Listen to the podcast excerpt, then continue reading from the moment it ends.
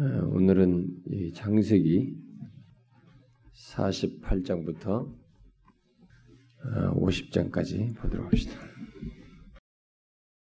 장세기 48장부터 50장까지 오늘로 그냥 창세기 끝내도록 합시다. 한 절씩 교독해서 읽도록 합시다. 이 일 후에 어떤 사람이 요셉에게 말하기를 내 아버지가 병들었다 하므로 그가 곧 두 아들 문하세와 에브람과 함께 이르니 어떤 사람이 야곱에게 말하되 네 아들 요셉이 네게 왔다 하매 이스라엘이 힘내어 요셉에게 이르되 이전에 가나안 땅 루스에서 전능하신 하나님이 내게 나타나사 복을 주시며 내게 이르시되 내가 너로 생육하고 번성하게 하여 내게서 많은 백성이 나게 하고 내가 이 땅을 내 후손에게 주어 영원한 소유가 되게 하리라 하셨느니라. 내가 애굽으로 와서 네게 이르기 전에 애굽에서 네가 낳은 두 아들 에브라임과 문하세는 내 것이라. 루벤과 시몬처럼 내 것이 될 것이요. 이들 후에 내 소생은 내 것이 될 것이. 그들의 유산은 그들의 형의 이름으로 함께 받으리라. 내게 대하여는 내가 이전에 바단에서 올 때 라헬이 나를 따르는 도중 가나안 땅에서 죽었는데 그곳은 에브랏까지 길이 아직도 먼 곳이라 내가 거기서 그를 에브랏 길에 장사했느니라. 에브랏은 곧 베들레헴이라. 이스라엘의 요셉의 아들들을 보고 이르되 요셉이 그 아버지에게 이르되 이는 하나님이 여기서 내게 주신 아들들이니이다. 아버지가 이르되 그들을 데리고 내 앞으로 나오라. 내가 그들에게 축복하리라. 이스라엘의 눈이 나이로 말미암아 어두워서 보지 못하였더라. 요셉의 두 아들을 이끌어 아버지 앞으로 나아가니 이스라엘이 그들에게 입맞추고 그들을 요셉에게 이르되 내가 네 얼굴을 보리라고는 생각하지 못하였더니 하나님이 내게 네 자손까지도 보게 하셨도다.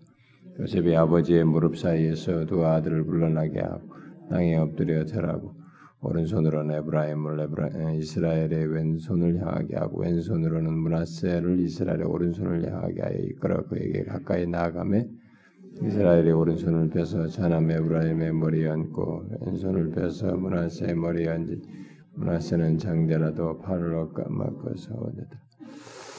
그가 요셉을 위하여 축복하여 이르되 내 조부 아브람과 아버지 이삭이 섬기던 하나님 나의 출생으로부터 지금까지 나를 기르신 하나님 나를 모든 환란에서 건지신 여호와의 사자께서 이 아이들에게 복을 주시고 이들로 이 아이들과 내 조상 아브람과 이삭의 이름으로 칭하게 하시며 이들이 세상에서 번식되게 하시기를 원하는 요셉이 그 아버지가 아, 오른손을 에브라임의 머리에 얹은 것을 보고 기뻐하지 아니하여 아버지 손을 들어 에브라임의 머리에 문하세의 머리로 옮기고자 하여 그의 아버지에게 이르되 아버지여 그리 마옵소. 이는 장자이니 오른손을 그의 머리에 얹으소서 해서 그의 아버지가 허락하지 아니하며 이르되 나도 안다. 내 아들아 나도 안다. 그도 한 족속이 되며 그도 크게 되려니와 그의 아우가 그보다 큰 자가 되고 그의 자손이 여러 민족을 이루리라 하고 그날에 그들에게 축복하여 이르되 이스라엘이 너로 모여 축복하기. 하나님이 네게 아브라임 같고 문하세 같게 하시라. 아브라임을 문하세보다 앞세웠더라. 이스라엘이 요셉에게 또 이르되 나는 죽으나 하나님이 너희와 함께 계시사 너희를 인도하여 너희 조상의 땅으로 돌아가게 하시려니와 내가 네게 내 형제보다 세겜 땅을 더 주었나 이는 내가 내 칼로 할로 이 머리 족 속의 손에서 빼앗은 것이다 야곱이 그 아들들을 불러 이르되 너희는 모이라. 너희가 후일에 당할 일을 내가 너희에게 이르리라. 너희는 모여 들으라. 야곱의 아들들아 너희 아버지 이스라엘의 들을 로베나 너는 내 장자요 내 능력이요 내 기력의 시작이라. 위풍이 월등하고 권능이 탁월하다마는 물의 끓음 같았은즉 너는 탁월하지 못하리. 내가 아버지의 침상에 올라가 더럽혔습니다. 그가 내 침상에 올라섰도다 시몬과 레위는 형제요 그들의 칼은 폭력의 도구로다. 내 원하 그들의 모의에 상관하지 말지어다. 내 영광아 그들의 집회에 참여하지 말. 그들이 그들의 분노대로 사람을 죽이고 그들의 혈기대로 소의 발목 힘줄을 끊었으면 그 노임이 혹독하니 저주를 받을 것이요 분기가 맹렬하니 저주를 받을 것이라 내가 그들을 야곱 중에서 나누며 이스라엘 중에서 흩으리로다. 유다야 너는 내 형제의 찬송이 될지다. 그니 내 원수의 목을 잡을 것이 내 아버지의 아들들이 내 앞에 절하라 유다는 사자 새끼로다. 내 아들아 너는 움킨 것을 찢고 올라갔도다. 그가 엎드려지고 엎드리고 웅크림이 수자가 수사자 같고 암사자 같으니 누가 그를 범할 수 있으랴. 그가 유다를 노리지 아니하며 통치자의 규팡이가 떠나지 아니하기를 실로가 오시기까지를 그에게 모든 백성이 복종 그의 나귀를 포도나무에 매며 그의 암사기 새끼를 아름다운 포도나무에 맬 것이며 또그 옷을 포도주에 빨며 그의 복장을 포도즙에 빨리로다. 그의 눈은 포도주로 인하여 붉겠고 그의 이는 우유로 말미암아 이르로다. 스불론은 해변에 거주하리니 그곳은 배에 매는 해변이라 그의 경계가 시돈까지로다. 이사가란 양의 우리 사이에 끊어져 있으면 건장한 나귀로 그의 쉴 곳은 보고 좋게 여기며 토리지를 보고 아름답게 여기고 어깨를 내려 짐을 메고 앞제 아래에서 섬기로다. 다는 이스라엘의 한 지파같이 그의 백성을 심판을 다는 길리섭의 뱀이요 샛길의 독사로다. 말굽을 물어서 그 탄자를 뒤로 떨어지게 하리로다. 여호와여 주는 주의 가선 군대의 추격을 받으나 도리어 그 뒤를 추격하리로다 아셀에게서 나는 먹을 것은 기름진 것이 그가 왕의 제사장을 찾으며 납달리는 노인 암사슴이라 아름다운 소리를 바라는도다 요셉은 무성한 가지 곧 샘 곁에 무성한 것그 가지가 담을 넘었도다. 활 쏘는 자가 그를 학대하며 적개심을 가지고 그를 쏘았으나 요셉의 활은 도리어 구석에 그의 바른 힘이 있 이는 야곱의 전능자 이스라엘의 반석인 목자의 손을 힘이 내 아버지 하나님께로 말미암나니 그가 너를 도우실 것이요 전능자로 말미암나니 그가 내게 복을 주실 것이라 위로 하늘의 복과 아래로 깊은 샘의 복과 젖먹이는 복과 태의 복이로다. 내 아버지의 축복이 내 선조의 축복이고 오늘은 산이 없음 같이 이 축복이 요셉의 머로 돌아오 그 형제 중에 뛰어난 자의 정수로 들어 베냐민은 물어뜯는 일이라 아침에는 빼앗은 것을 먹고 저녁에는 움킨 것을 나누리로다. 음.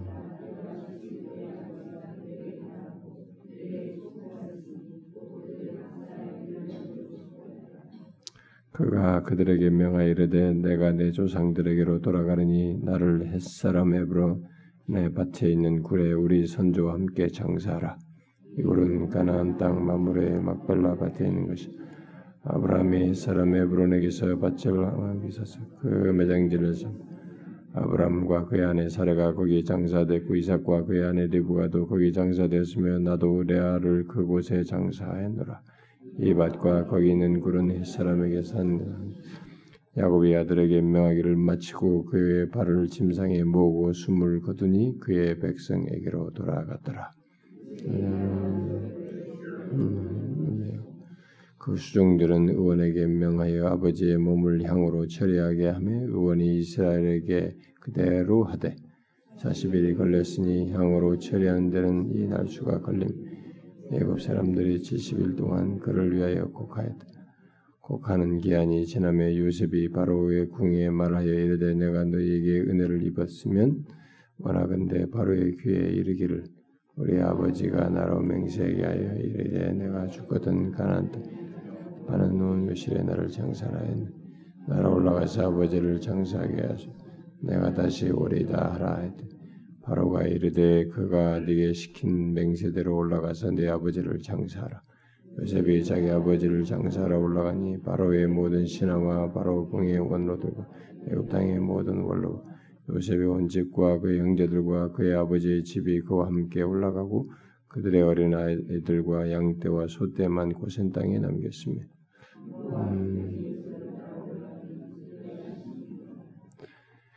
그들이 요단강 건너편 아닷 타장 마당에 이르러 거기서 크게 울고 애통하며 요셉이 아버지를 위해 7일 동안 애곡하였더니 그 땅 거민 가난 백성들이 아닷 마당에 고통을 이는 애굽 사람의 큰 애통이라 했으 그땅 이름을 아벨 미스라임이라 했으 그 요단강 건너편 야곱의 아들들이 아버지가 그들에게 명령한 대로 그를 위해 따라 행하여 그를 가난 땅으로 메어다가 마물의 박벨라 밭굴에 강사해 이는 아브라함이 해쪽 속에 브론에게 밭과 함께 사서 매장지를 삼은 것이다. 요셉이 아버지를 장사한 후에 자기 형제와 호상꾼과 함께 애굽으로 돌아왔더라. 요셉의 장녀들이 그의 아버지가 죽었음을 보고 말하되 요셉이 혹시 우리를 미워하여 우리가 그에게 행한 모든 악을 다 갚지는 아니할까? 요셉에게 말을 전하여 이르되 당신의 아버지가 돌아가시기 전에 명령하여 이르기를 너희는 이같이 요셉에게 이르라. 내 형들이 내게 악을 행하였을지라도 이제 바라건대 그들의 허물과 죄를 용서하라 했나 당신 아버지의 하나님의 종들인 우리의 죄를 용서하소서.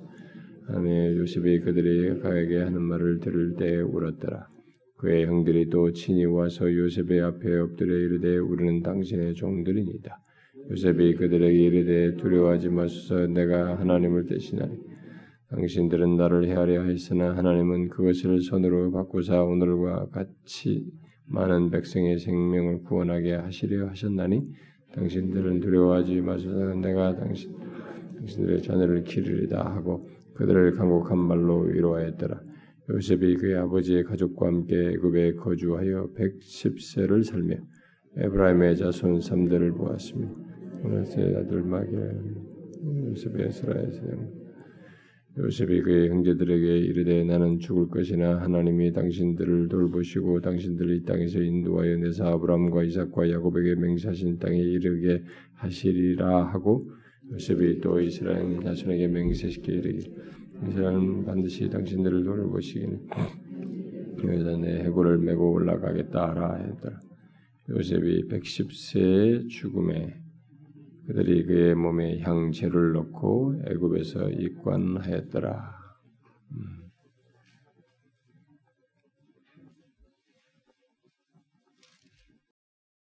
이걸 좀 나누어서 해도 되지만은 묶어서 하면은 한 가지 장점이 있는 게 뭐냐면은 이 야곱이 지금 미래를 얘기한다는 것입니다.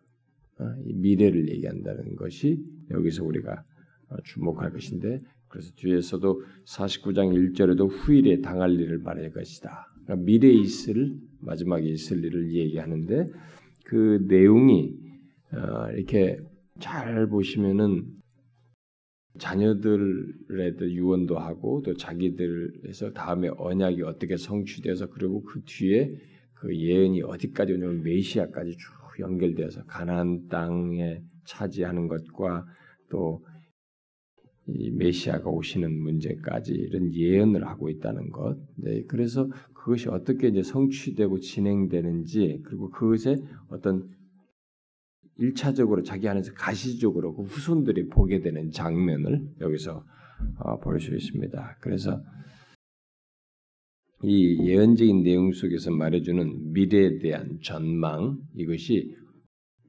뒤에 가서 어떻게 성, 조금씩 성취돼 가고 또 후손들이 그 전망에 의해서 미래를 바라보게 된다고 하는 사실을 이 뒷부분의 한 세 장에서 야곱의 마지막 그 장면에서 이, 이 미래적인 내용을 말하는 것, 어, 요걸 좀 연결시켜서 주목하는 게 좋습니다. 어, 저는 제가 그 어, 야곱 설교를 시리즈로 했을 때는 야곱의 삶과 관련해서 얘기이기 때문에 대체적으로 여기서 야곱의 유언이라고 하는 쪽에 초점을 맞췄습니다. 근데 이제는 제가 이제 성경 신학적이다 성경 전체를 이렇게 어, 흐르고 있는 어떤 메시지를 이렇게 놓치지 않는 차원에서 읽다 보니까 음, 지금 여기서는 미래를 예언하는데 이것이 결국 어떤 것과 연관되는지 이제 그걸 여기서 좀 이렇게 미리 볼 수가 있습니다. 그러니까 이미 우리가 창세기를 그 어, 복음으로 성경 읽는, 읽는다고 하면서 수요일 말씀에서 살펴드리고 다 얘기를 했습니다만은 아브라함, 이삭, 야곱 이렇게 전개되면서도 뭔가 계속 미래를 향해서 나갑니다. 이 후손을 통해 이루어질. 근데 그 미래에 대한 그것을 이 마지막 뒷부분에 나와 있는 이제 야곱이라고 하는 이스라엘이라는 족장이 구체적으로 예언을 자식들에게 하면서 그리스도에 대한 그 예언을 쭉 해버려요 여기서.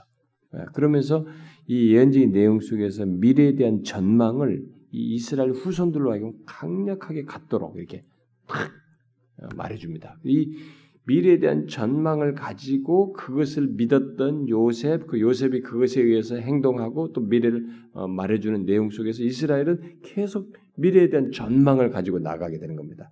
여기 있지만 예? 그래서 나중에 노예 생활할 때도 여기서 이렇게 말한 것이 있기 때문에 이들은 계속 생각하고 있었던 겁니다.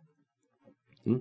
그 핍박이 심했을 때도 계속 그것이 이제 이들 안에 유지가 되고 있었던 거죠. 미래에 대한 전망. 우리가 여기 있는 게 전부가 아닌데 약속의 땅 이것에 대한 생각들이 이들에게 있었던 것이죠. 그랬을 때 모세가 가서 얘기하니까 무슨 말인지 알아들었던 것입니다. 그러니까 그런 것이 이게 구체화될 수 있었던 것이 이 창세기 끝자락에서 야곱이 이렇게 구체적으로 예언적인 내용 속에서 미래에 대한 전망을 갖게 해줬다는 것. 그것이 결국 그렇게 연결된 것입니다. 그러면은 이제 이 내용을 하나씩 하나씩 어, 보도록 합시다. 먼저 이 48장을 제가 통째로 좀 볼 필요가 있겠네요. 이 48장은 여러분 잘 알다시피 요셉의 두 아들에 대한 내용입니다. 근데 여기서도 계속 미래적인 예언적인 내용을 어, 야곱이 하는 것을 보게 되죠. 어. 자, 여기 지금 요셉의 두 아들 문제가 나오는데 이 두 아들 문제는 우리는 생각하기에 그냥 뭐 유언하는가 보다 이렇게 생각하지만 이스라엘 역사에 중요한 또 다른 전망을 갖게 하는 행동을 야곱이 하는 것입니다. 그러면 야곱이 멍청하게 하는 게 아닙니다. 어, 요셉이 우리 아버지가 지금 늙어가지고 좀 정신이 헷갈려서 하는가 보다 하는데 그게 아니었습니다. 하나님의 선택적인 행동이었어요. 야곱 이게 47장 후반부에 보면은 야곱 야곱이 그 요셉을 불러가지고 자신을 조상의 묘지에 장사라고 맹세시키잖아요. 네. 네. 그런 것을 맹세하고 난 후에 아마 몇 년이 지나서 야곱은 몸이 병든 것 같습니다. 그러니까 이제 사람이 뭔가 이렇게 병들지 않고 건강한 상태에서 죽, 죽지가 않죠. 뭐 이게 갑자기 뭔가라도 이렇게 죽을 수 있는 요소가 생기게 되는데 아마 죽음이 다가왔다고 할 만한 어떤 이제 사인이 몸에 생긴 것 같습니다. 그 소식을 요셉이 듣고 어, 아버지의 임종이 가까웠다고 생각하고 어, 두 아들 문하세와 에브라임을 빨리 데려가는 것입니다. 이것도 이제 이 요셉은 어떤 믿음의 행동을 했다고 볼 수 있어요. 말에 임종할 때 우리 자식들을 보여줄라 뭐이 정도가 아니고 이들이 생각하기에는 아버지 임종 전에 자식들에게 아, 하는 것 이런 것들을 아마 생각하고 야곱의 침상으로 이 두 아들을 아, 데려간 것으로 볼 수 있습니다. 음, 요셉이 이제 비록 이 이집트의 총리였지만 아, 이 사람은 계속 생각하고 있는 게 뭐냐면은 그 이전에도 형님들 뭐 아버지 묻고 했을 때도 계속 그랬지만은 자신은 애굽 사람으로서 애굽 사람으로 자신이 생각되는 것을 원치 않았어요. 끝까지 해골까지 부탁하는 볼 때도 아버지에게 말 들었을 때만 그 이전부터 이 사람은 애굽 사람으로 생각되는 걸 원치 않았고 오히려 자신을 야곱의 집에 속한 자로 어, 자신을 생각했던 것이죠. 야곱 이스라엘 집에 속한 자, 야곱의 집에 속한 자로 자신을 계속 생각했습니다. 그러나 이제 문제는 이제 자기 아내가 애굽 여자 아니겠 아니었어요? 그러니까 애굽 여자에서 태어난 그의 아들들을 그럼 어떻게 되는가라는 이제 질문이 생길 수 있는데 과연 이들도 이스라엘과 자기는 이제 지금 아버지와의 관계 속에 그럴 수 있지만은 이들도 이스라엘과 관계 있는 자가 되어서 이렇게 언약의 약속에 참여할 수 있는가? 혹시 이들은 참여하지 못하는 것은 아닌가? 요셉은 그렇게 생각지 않았죠. 어, 오히려 그 두 아들을 아버지의 침상으로 데려감으로써 이스라엘에 속한 자녀로 어, 취급하기를 원했죠. 어, 그래서 이 야곱이 그 요셉이 왔다는 이제 말을 듣고 여기 보니까 막 힘을 다해서 음? 힘을 다해서 힘을 내어서 이 침상에 일어나서 앉는 것입니다. 어, 자기 아들의 여기서 2절에 보면은 어떤 사람이 야곱에게 말하되 이렇게 말했는데 거기 보니까 이스라엘이 힘을 내어서 약속의 소유자로서의 이스라엘이라 그 의미가 더 강조된 이름이죠. 호칭이죠. 여기서는 앞에는 야곱이라고 하는데 뒤에서는 이스라엘의 힘을 내어서 침상에 앉아 이렇게 아들이 오기를 기다리는 겁니다. 그러니까 이 사람이 지금 겨우 몸의 거동도 힘든 상태인데 온 힘을 다해서 앉은 것입니다. 그리고 앉은 채 요셉을 맞이해서 말을 합니다. 뭐예요? 3절과 4절은 언약을 상기시키는 거죠. 하나님께서 자기에게 언약하셨던 것. 응? 이렇게 전능하신 하나님이 내게 나타나서 복을 주시며 생육하고 번성하고 네게서 많은 백성이 나게 하고 네가 이 땅을 내 후손에게 주 영원한 소유가 되게 하리라. 이렇게 하신 그 언약을 얘기함 상기하는 거죠. 아, 그러면서 뭘 얘기합니까? 5절, 6절을 얘기하는 것입니다. 아, 야곱이 이런 행동을 한 것이 다 이게 아주 중대한 언약적인 내용들이죠. 내가 애굽에 와서 네게 이르기 전에 애굽에서 낳은 네가 낳은 두 아들 에브라임과 문하세는 내 것이라 로벤과 시므온처럼 내 것이 될 것이요 이들 후에 네 소생은 네 것이 될 것이라 그들의 유상은 그들의 형의 이름으로 함께 받으리라 이렇게 이런 말을 했어요. 그러니까 제가 이것은 수요일 날 그 얘기할 때 이 구절의 중요성을 어, 그때 좀 언급을 했습니다. 아, 그리고 요셉에게 이런 얘기를 했어요. 그래서 요셉은 이스라엘에서 이제 결국은 한 지파가 아닌 두 지파를 가지게 된 것입니다. 요셉은 응? 자기 자기는 혼자인데 자기가 열두 아들 중에 이제 자기가 한 사람이니까 한 지파를 받아 마땅한데 자기는 두 지파를 가지게 되는 것입니다. 자기 두 아들을 수용함으로써 그래서 이 아들들 그리고 나서 이제 아들들 이후의 자손들은 이제 에브라임과 문하세 지파의 일부로 어, 개수될 것으로 얘기를 하고 있죠. 자 여기서 요셉은 아주 어, 놀랐을 것이 분명해요. 이 런 얘기를 아버지로부터 들었을 때 왜냐하면 이 자녀 둘이 이스라엘의 축복에 동참할 뿐만 아니라 루벤과 여기 예? 시몬과 레위 이런 사람들과 동일한 수준의 영광이 주어지고 있거든요.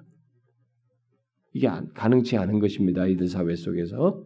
그런데 어, 이두 아들이 여기서 그들과 동일한 수준의 영광이 주어지고 있습니다.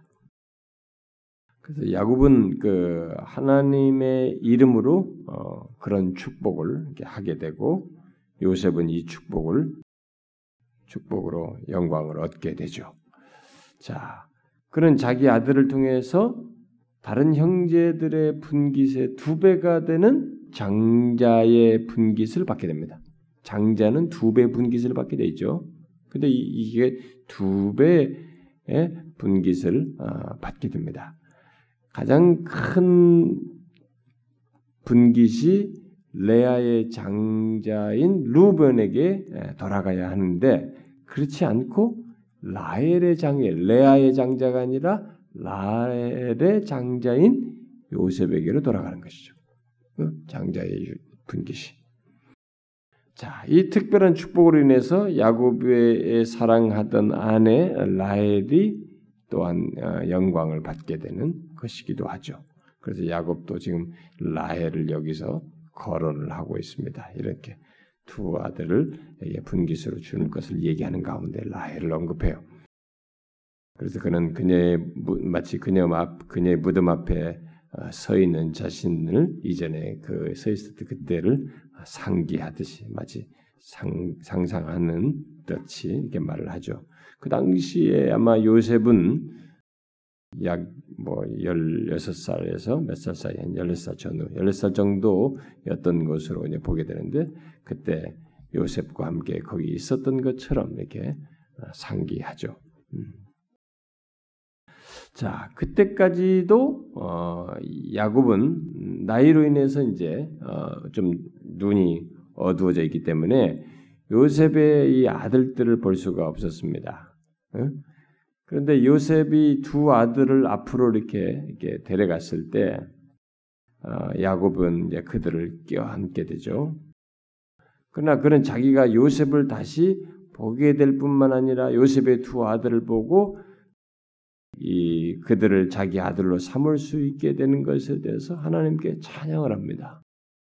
이렇게 이런 날이 주어질 수 있었다는 것에 대해서 하나님께 찬양을 하죠.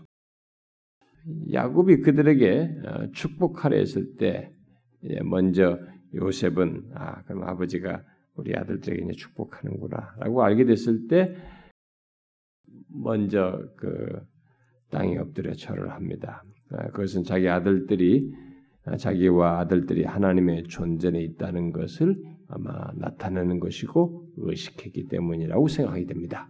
그러니까 이 요셉은 지금 아버지의 축복이 그냥 무슨 뭐 그냥 평범한 그런 것이 아니고 지금 아브라함의 하나님, 이삭의 하나님 그것을 통해서 계속 하시는 바로 하나님의 존재에서 있게 되는 어, 축복으로 알고 그렇게 땅에 엎드리게 되죠. 그러니까 이런 걸 보게 되면 요셉이라는 사람이 굉장히 그 중심에 하나님에 대한 오히려 하나님으로부터 멀어져 있으면 더 타락해질 수 있는데 영향을 받아. 근데 그렇게 될 수도 있지만 어떤 사람은 또 반대로 더 그것이 견고하게 만드는 자기가 하나님 믿었던 것을 더 견고하게 만드는 그런 케이스가 상대적으로 어, 소수에게 있을 수 있는데 바로 이 사람이 그겁니다. 얼마나 그래서부터 그렇게 있으면서 계속 자기 형들이 왔을 때도 벌써 알아보고 하나님께서 이렇게 하셨고 하나님께서 다 하셨다고 모든 것을 그 고생을 많이 했음에도 불구하고 하나님이 하셨다는 것에 대한 믿음이 확고 있었던 것처럼 예, 여기서도 이런 행동 하나가 이 사람에게 얼마나 하나님을 의식하고 있는지를 보게 해주는 겁니다. 참 자기 아버지가 축복을 하는데도 거기서 하나님의 존재에 있는 것을 이렇게 의식하고 그렇게 나타나는 행동을 하는 걸 볼 때 말이죠. 아, 이런 걸 보면은 우리들의 신앙생활에 이렇게 일상에서 예배당에서는 좀 그럴듯하지만 그 외의 자리에서는 우리가 좀 건들대거나 건성을 하거나 막 이럴 경우가 쉬운데 어, 사실 이게 모든 삶이 예, 하나님을 의식하는 삶이어야 된다. 그게 이제 진짜 신앙이라고 하는 것을 우리가 이 요셉을 통해서 볼 수 있습니다. 어쨌든 이제 요셉은 이제 아버지가 축복하는 것을 알고 야곱의 손 아버지 손의 우측에다가 오른쪽에다가 문하세 장자를 앉히고 그 다음에 좌측에다가는 에브라임을 차남을 앉히고 예, 되죠.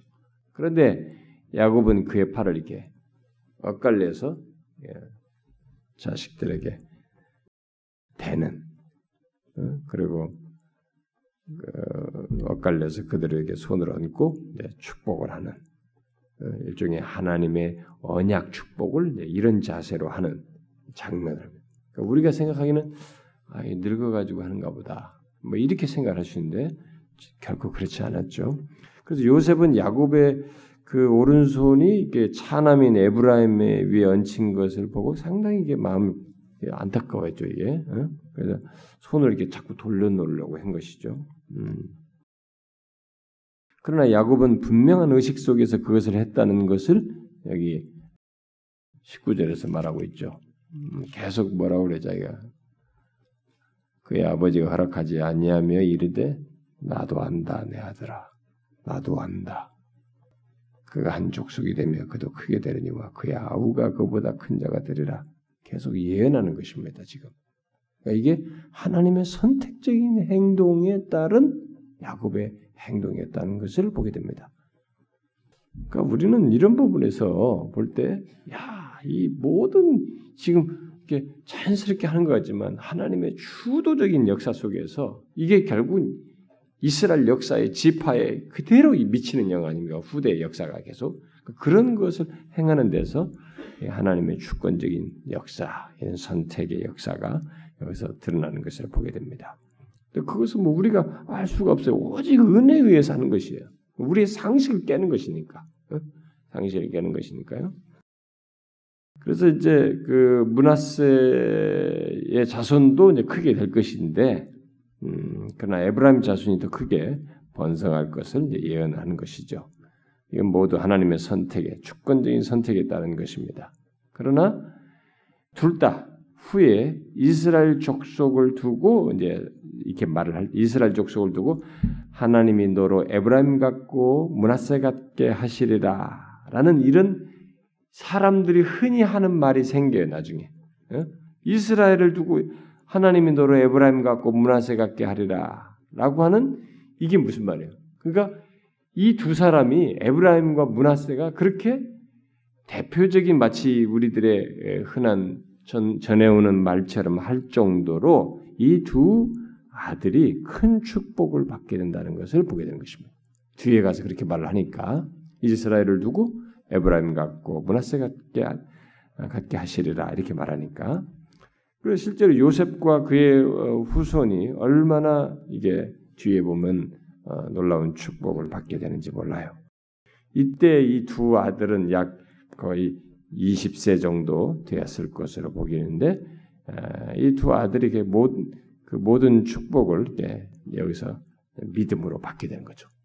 이들이 그동안의 성장 과정은 아브라, 아, 버지 밑에서 이집트의 문화권에 살았을지 모르지만 이제 아버지로부터 막 그런 신앙적인 양육을 받았을 거라고 보고 여기서 이런 축복에 대해서 이 두 아들은 믿음으로 받아들이게 됩니다. 그래서 나중에 이 지파가 이제 그대로 이어지죠. 음? 그대로. 아, 그리고 그들은 이제 애굽 사람이 되기보다 이스라엘 사람 되기를 원하는 거죠. 이 두 아들도.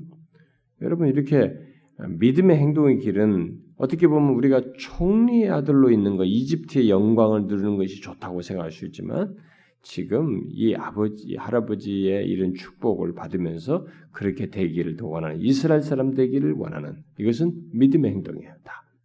예. 우리는 이것을 그냥 로맨틱하게 읽을 수 있습니다. 아주 멋있다. 이게 뭐 실제로 여러분이 인생을 살면서 인생이 결정 20세가 되면은 아, 내 인생은 머리를 굴렸는데 난 이렇게 살고 저렇게 살고 말이지 막 내 인생을 어떻게 성공의 길을 모색할 것인가 이게 막 생각할 수 있단 말이에요. 영화를 생각할 수 있다고. 근데 거기서 믿음의 길을 그걸 믿음으로 받아들이면서 자기가 이집트 사람이 되기보다 이스라엘 사람 되기 원하는 거 이거 쉬운 게 아니야. 쉬운 게 아니죠. 이런 것은 그래서 이런 모든 것이 지금 다 믿음의 행동 속에서 어, 진행되어지고 있는 것을 보게 됩니다. 그래서 요셉에게 내린 어, 두배 축복, 음? 음, 과 더불어서 야곱은 요셉의 후손에게 가나안 땅의 특별한 어, 일부를 약속하죠. 뭐 거기는 세겜 땅을 더 주었나니라고 했는데 그게 한 몫을 더 주었나니라는 말로도 번역이 될 수 있다라고 각주에 나와 있죠. 어, 그 일부를 그들에게 약속을 합니다. 음? 더 그런데 여기서 보면은 마치 22절의 표현이 내가 네게 네 형제보다 세겜 땅을 더 주었나니 이는 내가 내 칼과 활로 아모리 족속의 손에서 빼앗은 것이니라 이렇게 그래서 이미 뺏어서 주는 것처럼 이렇게 묘사되어 있습니다. 그런데 이런 것은 지금 이게 어, 히브리 문법에는 이렇게 완료 시제를 쓰거나 이렇게 확정적인 표현을 쓸 때는 어, 이미 일어난 것처럼 확정된 표현을 쓸 때 이것은 미래에 있을 일인데 그런 완료 시제를 쓰거나 이런 표현을 써가지고 확정적 미래를 표현해요. 음? 미래에 거의 확실하게 된 것을 될 것을 그냥 단언적으로 설명 묘사하기 위해서 그런 문법적인 표현을 쓰기도 합니다. 뭐 그거라고 보는 게더 어, 좋다고 봅니다. 음? 그러니까 어, 장차 그 이 요셉의 자손들이 아모리 족속에게서 빼앗을 땅을 어, 의미한다고 볼 수 있겠죠. 그래서 야곱에게 있어서 하나님의 약속은 너무나 확실하기 때문에 뭐 야곱은 뭐 투발할 것이 없는 거죠. 하나님의 약속은 너무나 확실하기 때문에 이미 실제와 같은 것으로 여기고 이렇게 확신 있게 말을 하는 것입니다. 실제가 이미 실제가 된 것으로. 그러니까 영적으로 그는 아모리 족속으로부터 그 땅을 빼앗을 것을 본 겁니다. 확신을 가지고 보는 것이죠.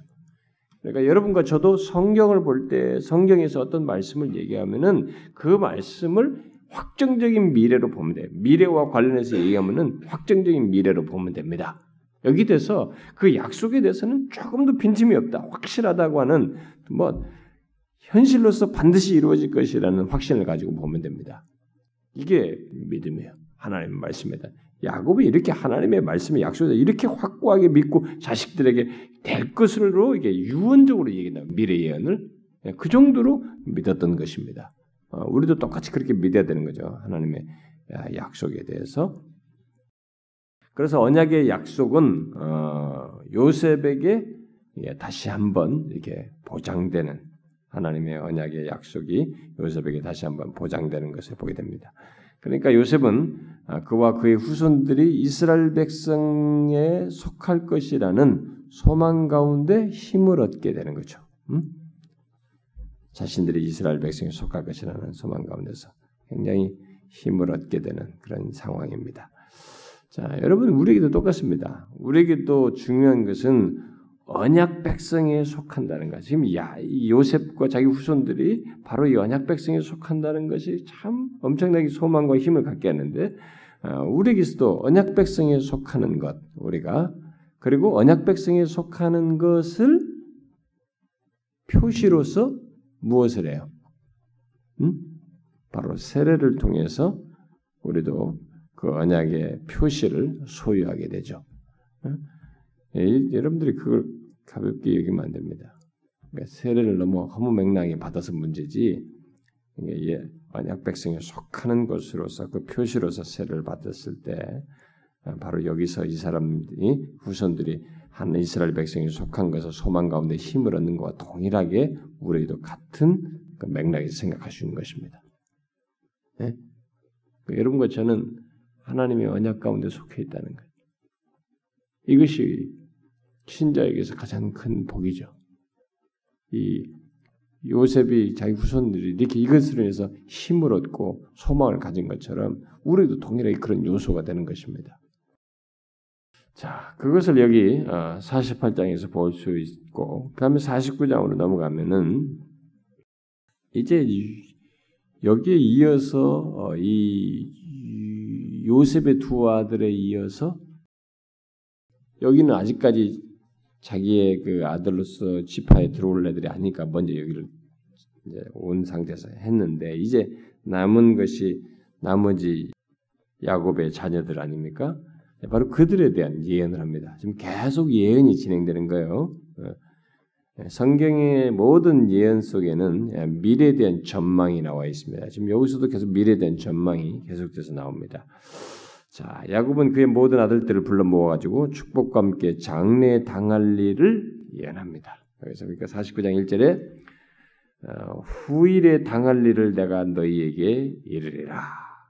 뭐 요 말을 마지막 날 당할 일로 이렇게 표현할 수도 있어요. 그러니까 미래 예언이죠.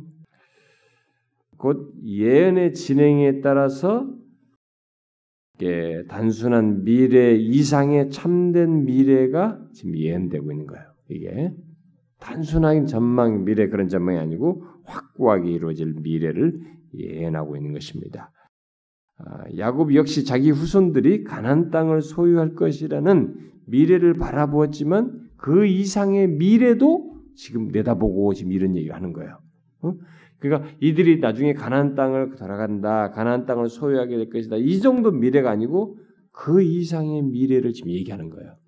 그래서 성경에서 말하는 이 예는 미래에 대한 이렇게 전망이 이렇게 앞부분이 이 정도가 아니고 저 끝을 더 먼 그것을 미래의 실체를 보게 하는 거죠. 음? 그러니까 여러분과 저도 지금 우리가 미래에 대한 모든 성경의 계시를 가지고 있는데 이게 어설픈 그림자, 뭐 안개 속에 있는 무, 무엇이 아니죠. 우리에게 명확한 실체이고 더 궁극적인 시고 그다음에 핵심을 명확하게 보게 하는 그런 예언이죠. 그래서 가끔 뭐 예언을 한답시고 뭐 얘기하는 사람들에게 모호한 예언들을 하는 사람도 있지 않습니까? 그러니까 무슨 점쟁이들처럼 가능성 있는 얘기를 하고 그러니까 미래 얘기하는 문제에 대해서는 이 세상 역사, 인간 역사들이 다 그 부분에 건드리고 싶어 했어요. 그러니까 인간이 미래를 알고 싶어서 몸부림을 쳤습니다. 어? 그래가지고 온갖 수단을 다 썼지 않습니까? 뭐 나무 잎사귀에 뒤 뒷면으로 나무 잎사귀 갈라지는 걸 보고 점을 치지 않나? 어? 거북이 등을 보고 그 가지고 점을 않나? 별자를 보고 등 점을 치지 않나?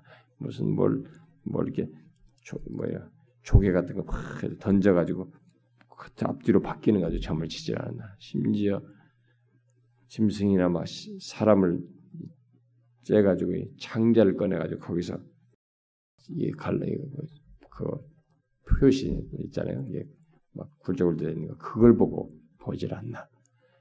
심지어 심장을 꺼내가지고 심장이 이걸 보고 그런 거 가지고 점을 치고 말이죠. 아니 인간이 미래에 대해서 온갖 수단을 다 썼습니다. 그런데 그 일은 지금도 계속됩니다. 뭐 탈을 하든 뭘 하든 같은 미래를 점치는 사람들이 뭐 내 인생은 운명은 뭐 어떨 것입니까? 뭐 사주팔자본도 없이 뭐 이런 가지고 다 얘기한단 말이에요. 그다 뭡니까 그게? 다 모호한 얘기들, 안개 같은 얘기들입니다. 그런데 성경의 예언을 보십시오. 미래에 대한 이 전망들이 다 뭐냐? 역사성을 갖는 것이에요. 음? 확실한 역사. 그리고 역사성의 그 실체 중심이 명확합니다. 여기서도 보면 그래서 지금 나오는 거예요. 이 아들들에게 얘기하면서도 바로 그런 것을 명확하게 밝혀주는 거죠.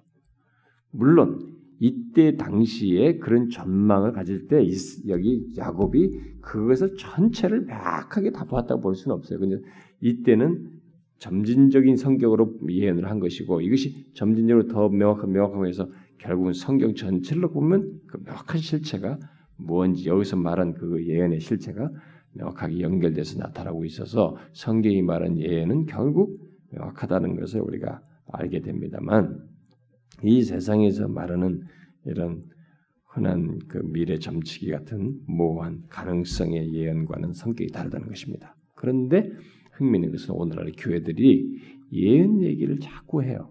그러면서 예언을 한답시고 막 점치듯이 뭔가를 말해주려고 하는 거예요. 그러면 그게 막 신통하다는 거야. 어? 아, 당신은 뭐가 되고 저그 당신은 뭐가 되는 게 좋겠고 말이죠. 이게 아니 그렇게 해서 될 것이면 어? 하나님께서 음? 우리에게 성경에서 여기서 앞선 믿음의 선배들처럼 이렇게 그렇게 수고하게 하고 막, 막 섭리 속에서 막 요셉처럼 감옥에 갇히고 이렇게 하지 않지. 어? 너무 우리들이 어리석어요. 그런 것이 가지고 막 신통하다. 그러니까 예언 무슨 은사 하는 사람들 예언한다고 하는 사람들. 근데 성경의 원래 예언은요. 예언 은사의 예언은 청교도들은 하나님의 말씀을 선포하는 것, 바르게 이것을 해석해서 전하는 것을 예언의 은사로 얘기했어요. 응? 그렇게 얘기했습니다. 1차적으로. 미래를 말하는 것을 말하죠. 왜냐하면 성경 자체만큼 현재를 밝혀주고 미래를 밝혀주는 것입니다. 그런 내용이 없거든요. 그래서 그렇게 얘기했던 거예요. 근데 오늘날은 그게 아니라 이 신사도 운동하는 사람들이 예언을 강조하면서 돈이 쏟아질 것이다. 하늘에서 수표가 내려올 것이다 라는 별 쓸데없는 걸 예언 점치는 것처럼 그런 식의 예언을 말. 그렇지 않습니다. 여러분 미래를 알려고 하지 마세요. 응? 성경이 말한 거 외에는 내가 이번에 시험 볼 때 될까요 말까요?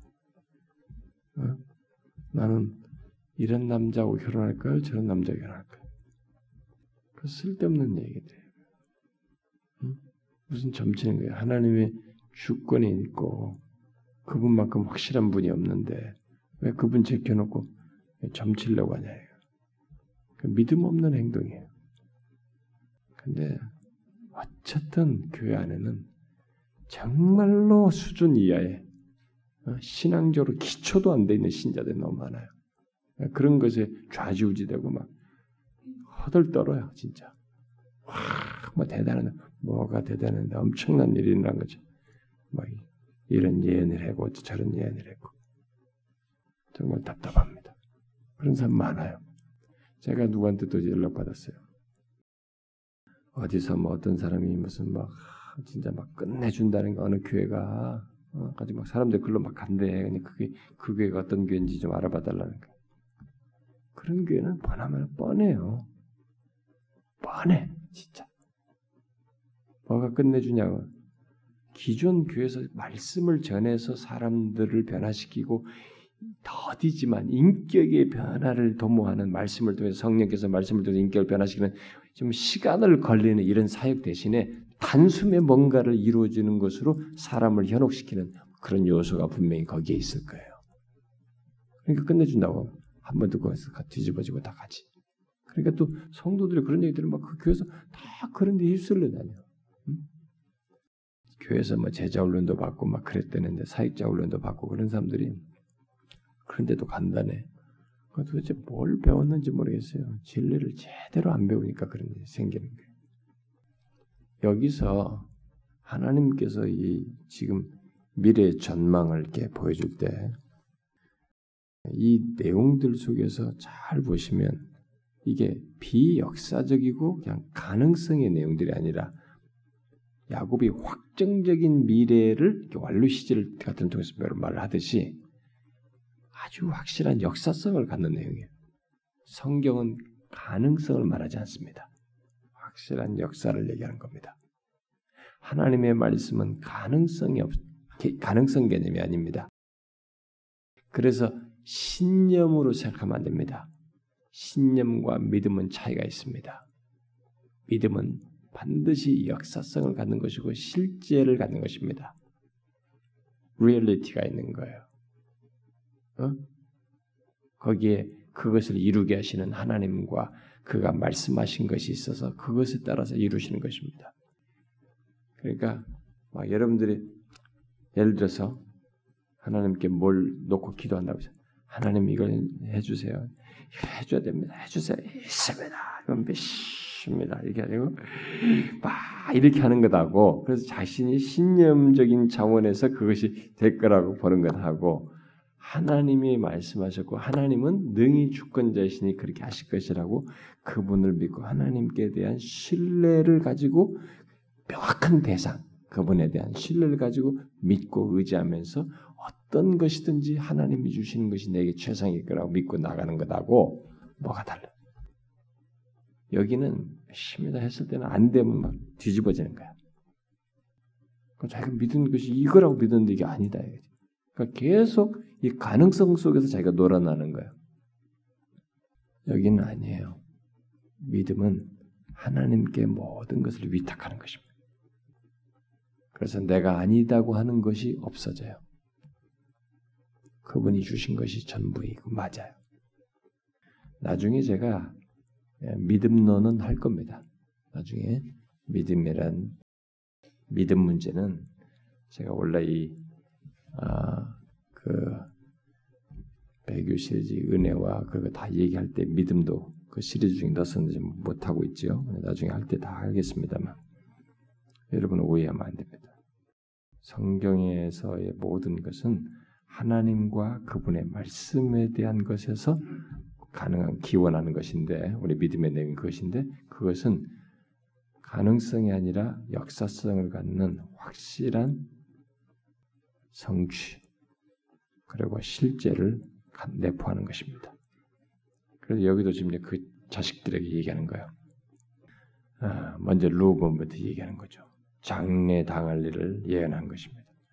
루본은 루벤에게 네가 장자였기에 많은 것을 기대했다 말이지. 네가 탁월했어야 마땅하다. 그러나 타, 결국 탁월하지 못했다는 것입니다. 그 이유는 그가 아버지의 명예를 더럽혔어. 응? 분명 루벤이 장자이긴 하지만 백성의 인도자로 예, 불리지는 못한 것이죠. 시몬과 레위 역시 그들이 세겜 사람들에게 예, 범한 죄로 인해서 인도자의 영광을 얻지 못합니다. 그런데 유다에 이르러서는 달라집니다. 어? 순서상으로 보면은 한참 밑인데 유다에 대해서는 그가 장자임을 선언해요. 결국 장자. 곧 유다가 이스라엘을 인도할 장자로 불릴 것을 말합니다. 물론 요셉이 장자가 흔히 받는 두 배 분깃을 받아서 어? 결국 요셉이 두 배 분깃으로서 장자의 분깃을 받긴 했지만 장자로 불린 것은 유다예요. 그의 형제들은 그의 앞에 절할 것이다. 라고 말합니다. 모든 형제들이 이 사람에게 전해. 왜? 그리스도가 그로부터 태어날 것이기 때문입니다. 음? 그리스도가 그로부터 오실 것이네. 유다는 왕이신 그리스도께서 오시기까지 원수들을 정복하고 다스리실 것, 다스릴 겁니다. 그래서 다윗 계보가 나타나지 않습니까? 다윗 왕이 이런 것들이. 그러나 그리스도는 우리가 주목할 것은 평강의 왕으로 불릴 것입니다. 왜요? 여기 실로라는 말이 그것을 뜻하는 것입니다. 평강의 실로가 오시기까지. 예? 그는 실로 곧 하나님의 영원한 평강을 가져오는 왕이 되실 것이기 때문에 왕이 되실 것이기 때문에 예? 그래서 평강의 왕으로 그리스도는 불릴 것입니다. 그러므로 유다 지파는 이 구속주이신 그리스도께서 가져올 축복의 증거로서 이 땅의 축복을 충만하게 얻게 될 것이다. 라는 거예요. 마음껏 축복합니다. 지금 이 야곱이 이 유다에 대해서. 야곱은 계속해서 하나님으로부터 특별한 축복을 얻을 요셉을 포함해서 다른 아들들을 이제 축복하게 되죠. 자, 그는 뭐 그 내용들은 뭐 우리가 그냥 넘어가도 될 것 같습니다만은 어, 유다가 제일 특별히 10절은 제가 수요일 날 할 때 얘기했죠. 규가 유다를 떠나지 아니하며 홀로 번역했지 옛날은 통치자의 지팡이가 그발 아, 사이에서 떠나지 아니하시길래 실로가 오시기까지 그에게 모든 백성이 복종하로다. 진짜 엄청난 복을 막 다 예언적으로 이렇게 아, 선언하게 됩니다. 근데 이렇게 쭉 아들들을 축복하다가 18절에서 갑자기 이런 말을 합니다. 여호와여 나는 주의 구원을 기다리나이다. 응? 아들들을 축복하는 도중에 이런 말을 해요. 이런 말을 외쳤습니다. 이건 뭐예요? 이 야곱이 응? 영적으로 이미 구속주 대신 구속주 대신 그리스도가 가져올 축복을 보았다는 것을 시사해줘. 예? 구속주에서 오게 될 그것을 바라본 거, 확신한 거죠. 본 거죠. 어, 믿음으로 본 것이죠. 여호와의 나는 주의 구원을 기다리나이다. 자식들 축복하다가 이런 걸 내뱉단 말이에요. 외쳤어요. 유다의 그런 것들을 특별히 했단 말이에요. 메시아를 그리스도를 통해서 있게 돼 이런 걸 얘기했기 때문에 거기서 기도하다가 이런 말을 하게 됐습니다. 이스라엘의 집은 장차 실로가 오셔서 약속된 땅을 평강으로 다스리실 것이라는 약속의 계시 가운데 이제 이들은 살아야 하는 것입니다. 바로 이런 사실 때문에 이들은 이제 이런 사실에 근거해서 살아야 돼. 이스라엘의 중요성은 자신들에게 뭐 어디 땅에서 들어가서 잘 먹고 잘 살고 뭐 이 정도가 아니에요. 이 약속의 중심에 바로 메시아가 오시다. 어? 주의 구원이 있다는 것입니다. 이 세상이 모 든 세상이 기다리고 모든 세상이 흠모하는 주의 구원이 있다는 것입니다. 여호와여 나는 주의 구원을 기다리나이다. 이게 이스라엘의 이스라엘 집이 실로가 오셔서 약속의 땅을 평강으로 다스리면서 이런 구원을 주실 것을 바라보고 거기서 음? 그런 계시 가운데서 이스라엘을 살아야 한다는 것입니다. 그러므로 이스라엘은 구별되어서 살고 애굽 사람들과 섞여서는 안 되는 것입니다. 섞여 살아서는 안 되는 것이에요. 이건 우리도 똑같습니다. 우리도 똑같은 맥락에서 있어요. 이 세상과 구별되는 것입니다. 응? 이들은 실로 안에서 요셉을 비롯해서 모든 지파가 축복을 얻을 것입니다. 응? 자신들 스스로 축복을 받는 것이 아니라 바로 실로가 오시는 것 때문에 이들이 축복을 받는 거예요. 응? 그러니까 우리가 신자로서 축복을 받는 것은 그리스도와 연관되어 있기 때문에 그분 때문에 축복받는 거지. 내가 잘나서 뭘 이 자리에 이르게 되고 저렇게 되는 거 아닙니다. 어? 이런 사실을 우리가 잘 이해해야 됩니다. 야곱은 지금 그걸 다 지금 믿음으로 보면서 얘기를 하는 것입니다. 자, 그러면은 우리는 질문할 수 있습니다. 이 야곱이 이런 예를 했을 때 이런 약속이 성취되는가라고 해요. 성취되었어요? 야곱의 지금 이런 예언들이 성취됐어요, 안 되었어요? 실제로 그리스도가 오셨잖아요. 응? 그리고 자기 백성으로 부르신 자들의 마음에 평강을 가져오셨어요. 응? 평강을 가져 평강의 왕으로서 오셨습니다. 그러나 아직 약속된 땅을 평강으로 완전하게 다스리지는 않았죠. 그러나 장차 그가 다시 오실 때 그 일이 여기 평강의 왕으로서 다스리시는 일이 완벽하게 있게 될 것입니다. 그때 그때 그는 새 땅에서 평강의 왕국을 드러내실 것입니다. 가나안 땅 가나안은 단지 그 땅에 대한 예언이에요. 지금 여기서 지금 가나안 땅에 가서 그런 거 평강의 왕 그런 경험하는 이것은 장차 궁극적으로 완전하게 평강의 왕이 왕국을 세우실 그때 그것을 예언하는 것이라고 보면 됩니다. 예표적인 것이고 예언적인 내용이라고 봅니다. 자, 우리도 똑같이 그리스도가 실제로 이 땅에 오신 것을 알고 있습니다. 역사 속에 오셨죠. 그 오셨다는 사실에 근거해서 그의 다시 오심을 기다리는 가운데 살아야 됩니다. 지금 이들에게 이래 오실 그분을 기다리면서 이렇게 이것 그것 안에서의 가치를 발견하고 구별되어 이집트와 섞이지 않고 살아야 하는 것처럼 우리들도 이미 오신 그분이 다시 오셔서 평강의 왕국 완전한 왕국을 세우시고 새 땅에 우리를 드릴 것을 기억하고 그것을 다시 오심을 기다리면서 이 세상과 구별되게 살아야 되는 것입니다. 섞이지 않고 동일한 메시지가 우리 주어지는 거예요. 음? 이 예언에는 그런 메시지를 이중적으로 내포하고 있다 볼 수 있어요. 그래서 야곱은 아들들에게 자기를 가난 땅 막벨라굴 어, 아브람 뭐 이, 사라 이삭 리브가 그리고 레아가 어? 두었던 그 장사 지냈던 그곳으로 어, 자신도 데려가 줄 것을 부탁하죠. 그렇게 함으로써 그가 하나님의 약속의 성취를 얼마나 굳게 믿었는지를 보여줍니다. 어? 뭐, 뭐, 거기다 뭘 해? 그렇게 하는. 계속 하나님의 약속의 성취를 확고하게 믿은 것입니다.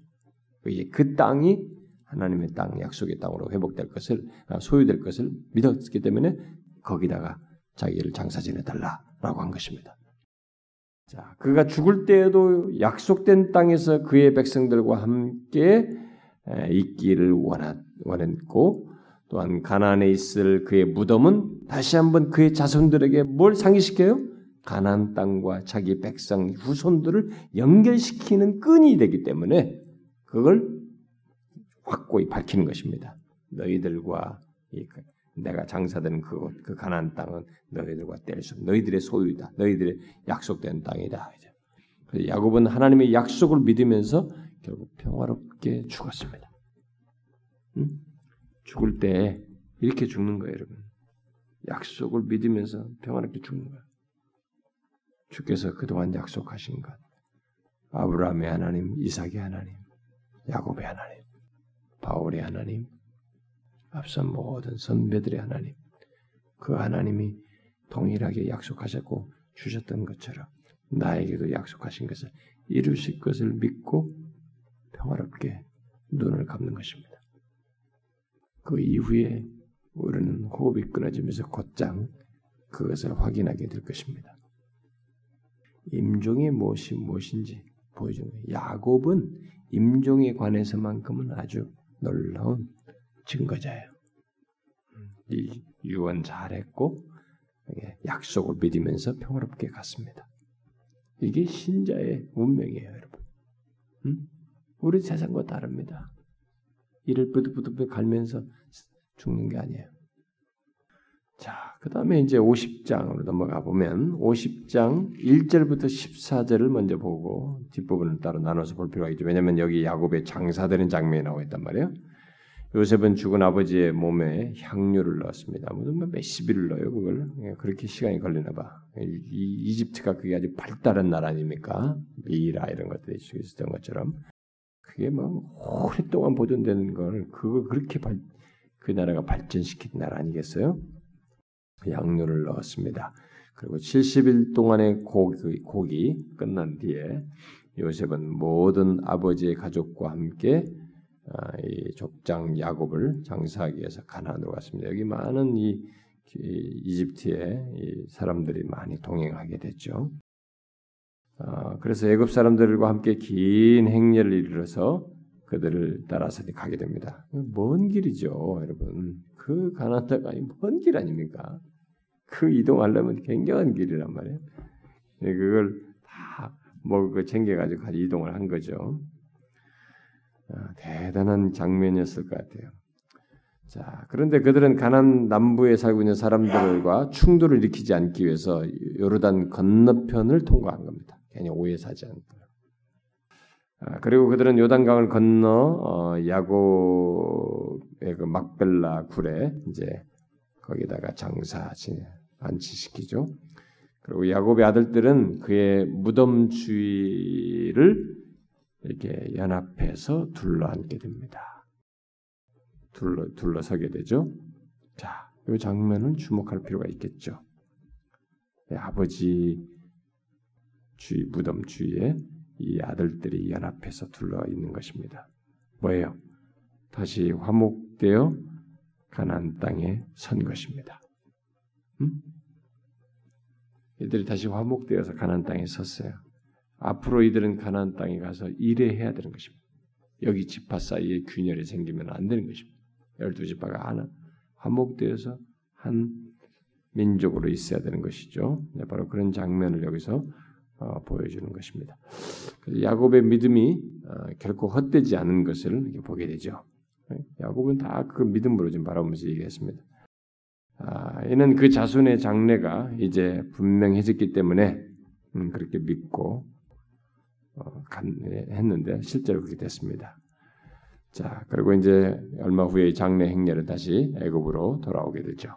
그 다음에 이제 15절부터 끝절에 보면은 이제 그 다음 야곱의 자식들 중에 이 요셉 요셉의 최후가 기록되어 있습니다. 야곱은 살아 있을 때 다른 아들들에게 자기가 죽으면 그들이 요셉에게 범한 잘못에 대해서 다시 용서를 구하라고 말한 것으로 보여지죠. 어, 그렇게 하라고 시킨 것다고 말을 했으니까 자식들이. 그래서 이 자식들은 요셉에게 아내가 아버지가 그 말한 말을 이게 그대로 전했습니다. 그리고 그 앞에 엎드려서 그를 모두가 섬기는 하나님을 인하여서 용서해 줄 것을 구했습니다. 자, 이것을 요셉의 요셉에게는 생각지 못한 장면이었죠. 요셉에게 있어서는 어, 요셉은 자신을 두려워하고 있다는 사실에 마음이 아팠습니다. 응? 형들이 자기를 두려워했다는 것. 그는 오래전에 그들의 죄를 잊었음에도 불구하고 어? 이들은 그렇게 했어요. 그래서 이, 그걸 말해줘. 다 그들의 죄를 어, 다 잊었다고. 오히려 그 사건 배후에는 하나님의 섭리가 있었음을 다시 강조하죠. 하나님께서 뭐 그러한 죄를 통해서 결국 이스라엘의 선을 가져왔다는 사실을 강조하죠. 그 유명한 말씀 20절, 어, 21절 이렇게 어, 그 유명한 말씀을 하죠. 아, 그렇게 해서 오히려 요셉은 내가 당신들을 이루하면서 내가 계속 고센 땅에서 당신들을 돌보겠다고 했습니다. 돌보죠. 잘 돌봅니다. 그리고 요셉이 마침내 110세까지 살다가 자기도 이제 죽게 되죠. 죽게 되는데 그때까지 살면서 자기 후손들이 크게 번성하는 것을 보게 됩니다. 그러니까 아버지가 말한 것이 아버지가 야곱이 말했던 축복이 성취되는 장면을 보는 거예요. 이게. 근데 여러분 상상을 해봐야 됩니다. 약 200만 가까운 우리가 보통 200만에서 250만 어떤 사람 만 개를 250만 잡는데 이막 팍 번성하는 겁니다. 이들이. 그러니까 그걸 보는 거예요. 거기서 야고 이 요셉이 그 많은 제 후손들을 다 먹이는 겁니다.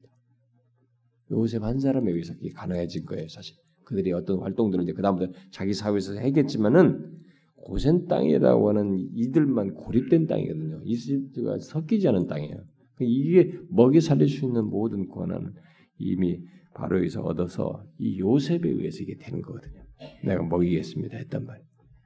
근데 거기서 보는 거예요. 아버지가 축복한 것들이 성취되는 것을 보는 것입니다. 모든 자녀의 자녀가 다 자기 아래에 있어서 이렇게 잘 되는 것을 보게 되죠. 번성하는 것을. 아, 이들은 모두 애굽이 아닌 이스라엘에 속한 상태에서 그런 것을 경험하고 있었습니다. 그리고 그들은 모두 하나님의 언약 안에 포함되어 있었죠. 음, 그래서 언약 안에서 이렇게 되는 것을 이들이 보고 경험했어요. 자, 요셉이 죽었을 때 요셉도 어, 자기 해골을 가져가라고 부탁을 했습니다. 그러니까 그것 때문에 이제 요셉이 죽었을 때 그의 몸에 향을 넣어서 입관을 한 것입니다. 음? 그것은 장차 이스라엘 백성들이 가나안으로 돌아갈 때 그것을 함께 가져가서 장사하기 위해서 이런 행동을 이들도 하게 된 것입니다.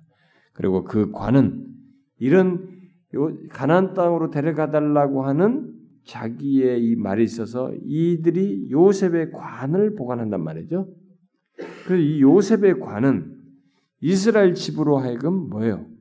언젠가 가나안을 상, 생, 생각하면서 생생하게 기억하면서 이렇게 산모하게 되는 기억하게 되는 그또끝 역할을 또 하는 것입니다.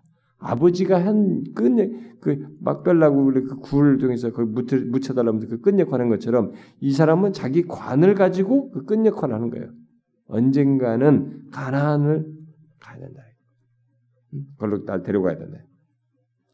그래서 장차 출애굽 여기 예굽을 떠난다.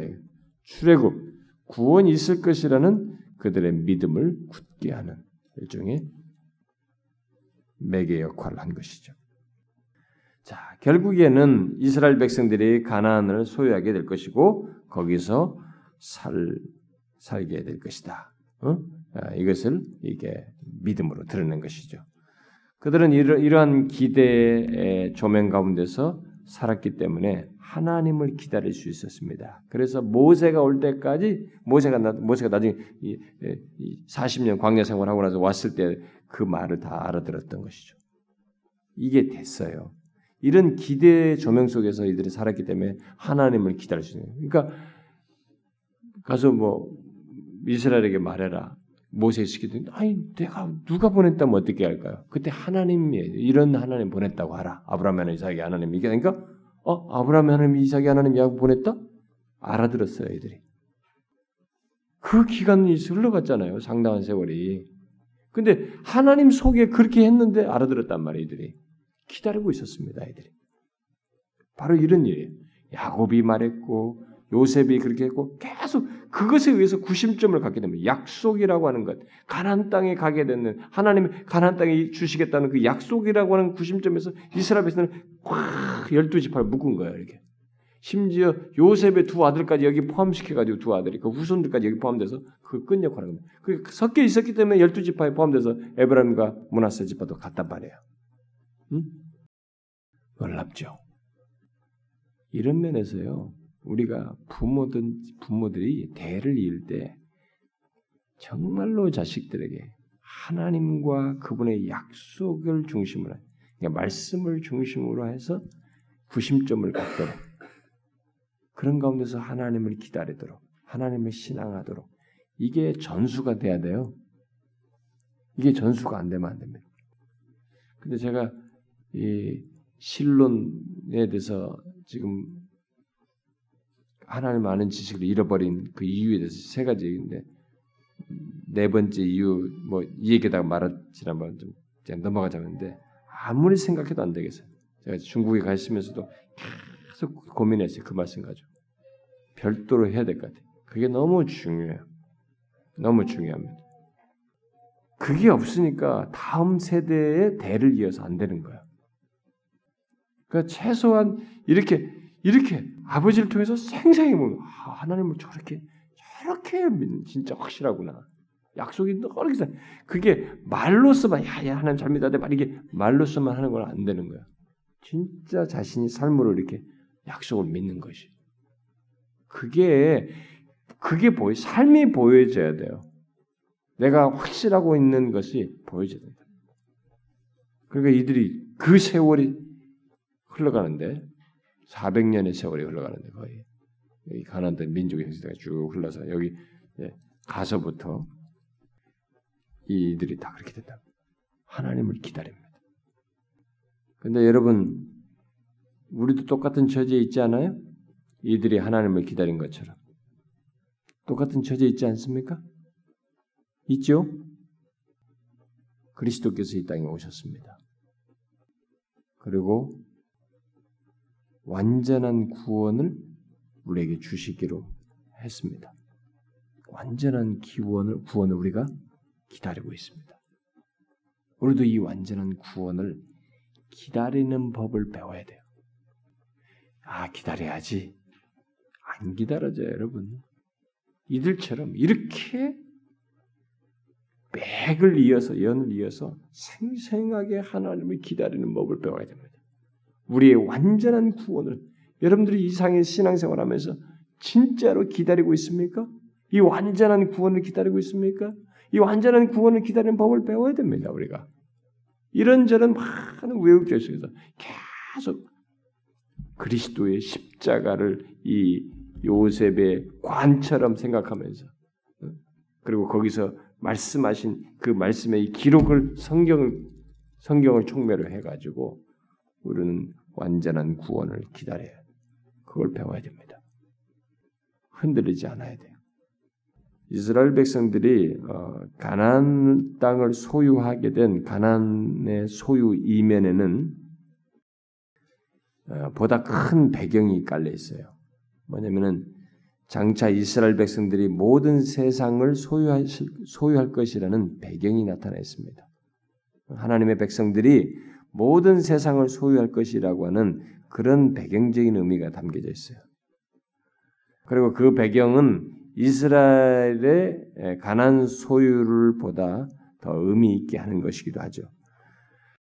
아, 야곱의 아들들에 대한 그 예언 속에 나타난 음, 지금 우리가 살핀 이런 전망을 전망은 특히 실로의 오심, 그 평강을 가져오시는 그 예언에서 우리가 분명히 보다시피 이 예언의 성취는 나중에 역사 속에서 지금 이게 점진적으로 가시적으로 보여줘요. 사실 신뢰가 오신다는 것을 신뢰 오심을 그 예언이 성취된다는 걸 점진적으로 보여주죠.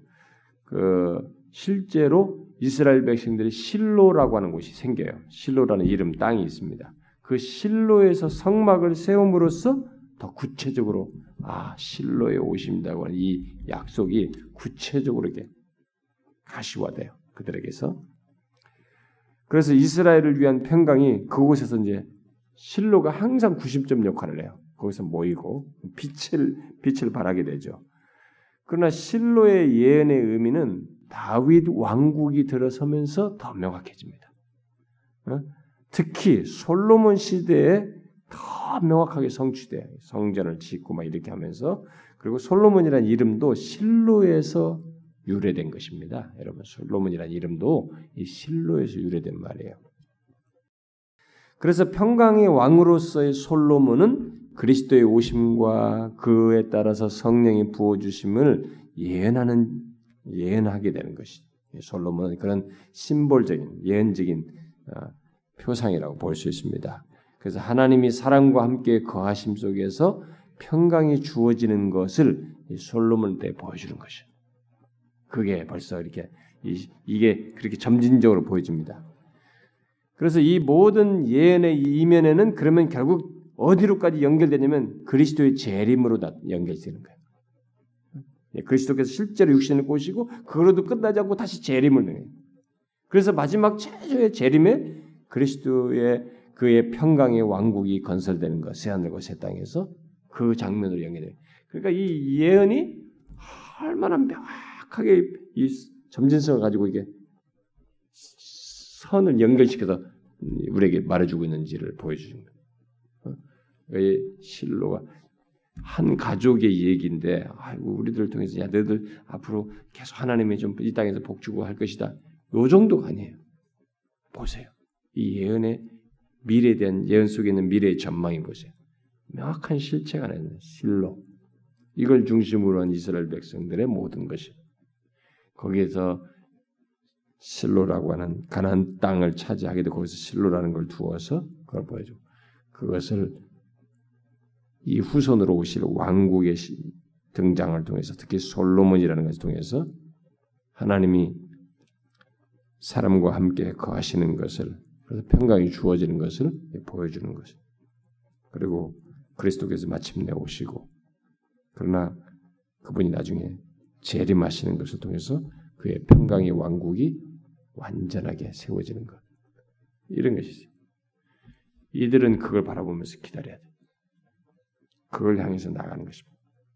그걸 향해서 그들은 가깝게는 가난 땅으로 들어가는 것이 출애굽하는 것입니다.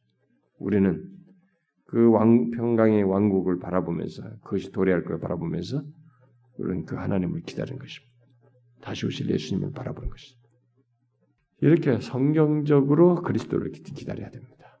시한부 종말론자들처럼 내 차에다가 우리 주차장에다 다 꼽아놔서 누가 여기다 666 뭘 어쩌라도 명함 카드에다가 뭐 666이 어떻고 또 시한부 종말론자들이 또 난리치고 있어요 지금. 여러분 이단들은요 해먹을 게 구원 팔아먹는 것하고 종말 팔아먹는 것밖에 없어요. 이 두 가지 갖고 사람을 속이는 것입니다. 그러니까 성경 지식이 없는 사람들은 또 이런 것에 혹하는 거예요. 교회 안에는 구원에 대한 진리가 명확하지 않은 사람들은 이런 것이 교회는 다녔겠다 좀 들은 것은 있겠다 명확지 않은 사람 여기 미끄러지는 거예요. 아닙니다. 이렇게 기다리는 거예요. 현재 중시라면 이집트와 섞이지 않으면서 거룩하게 구별되게 살면서 그분의 말씀을 따라 살면서 평강의 왕국이 건설될 것을 새하늘과 새 땅이 있을 것을 바라보는 것이죠. 실로의 완전한 실체를 바라보는 것입니다. 아시겠죠, 여러분? 자, 기도합시다. 하나님 아버지 감사합니다. 자기 백성들에 대한 하나님의 그 강력하고도 참 자기 백성들을 지속적으로 끝까지 자신의 그 언약 안에서 지키시고 인도해 주시고 뜻을 이루시는 하나님. 그 동일하신 하나님께서 우리의 하나님이 되셔서 새 하늘과 새 땅을 우리에게 약속하시고 평화의 왕국으로 우리를 이끄실 계획을 가지시고 이끌어 주시는 것을 인하여 감사드립니다. 주여 이 야곱을 통해서 예언하고 그 후손들이 그것을 믿음으로 바라보며 기다려야 했던 것처럼 우리도 주의 오심을 기다리며 평화의 왕국으로 이끄실 것을 바라보며 그 완전한 구원을 믿음으로 바라며 나아가는 저희들 되게 하여 주옵소서. 오, 주님이여 이 시간 우리가 함께 구한 것이 싸우니 우리의 기도를 들으시고 하나님, 우리가 너무 절박합니다. 우리 주변을 돌아보면 참 진실로 하나님을 믿고 진리 위에서 잘 믿는 것도 드물기도 하고 또 때로는 우리가는 우리는 또 바른 것을 알아도 그것을 실천하는 데 어려움을 겪습니다. 주여 주께서 우리를 강력하게 이끌어 주시고 은혜 베푸르셔 주셔야 사랑할 마음도 솟구치게 되고 진리를 따라 행하고 살 마음도 더 분명해질 것입니다. 성령을 통하여 우리를 감동해 주시고 주의 말씀이 우리 가운데서 역동하여서 하나님의 질을 쫓아 행하는 데 부족함이 없는 저희들이 되게 하여 주시옵소서. 오 주여 이곳에 모인 사랑하는 지체들의 간구를 들어주시고 저들의 영적인 형편과 처지를 살펴주시고 하나님이여 저들의 육신적인 상태, 건강의 모습, 저들의 장래, 저들의 자녀들 하는 일들을 돌보셔서 주님의 은혜로 저희들이 살아가는 것을 보게 하여 주옵소서. 우리는 때때로 하나님의 도우심을 보지 못하면 절망할 때가 있사온지 주께서 우리의 삶 가운데 계셔서 은혜 주시는 것을 수시로 보여 주시옵소서. 개별적으로 기도할 때도 저들의 기도를 들으시고 저들의 필요를 헤아려 주시옵소서. 간절히 구하옵고 우리 주 예수 그리스도의 이름으로 기도하옵나이다. 아멘.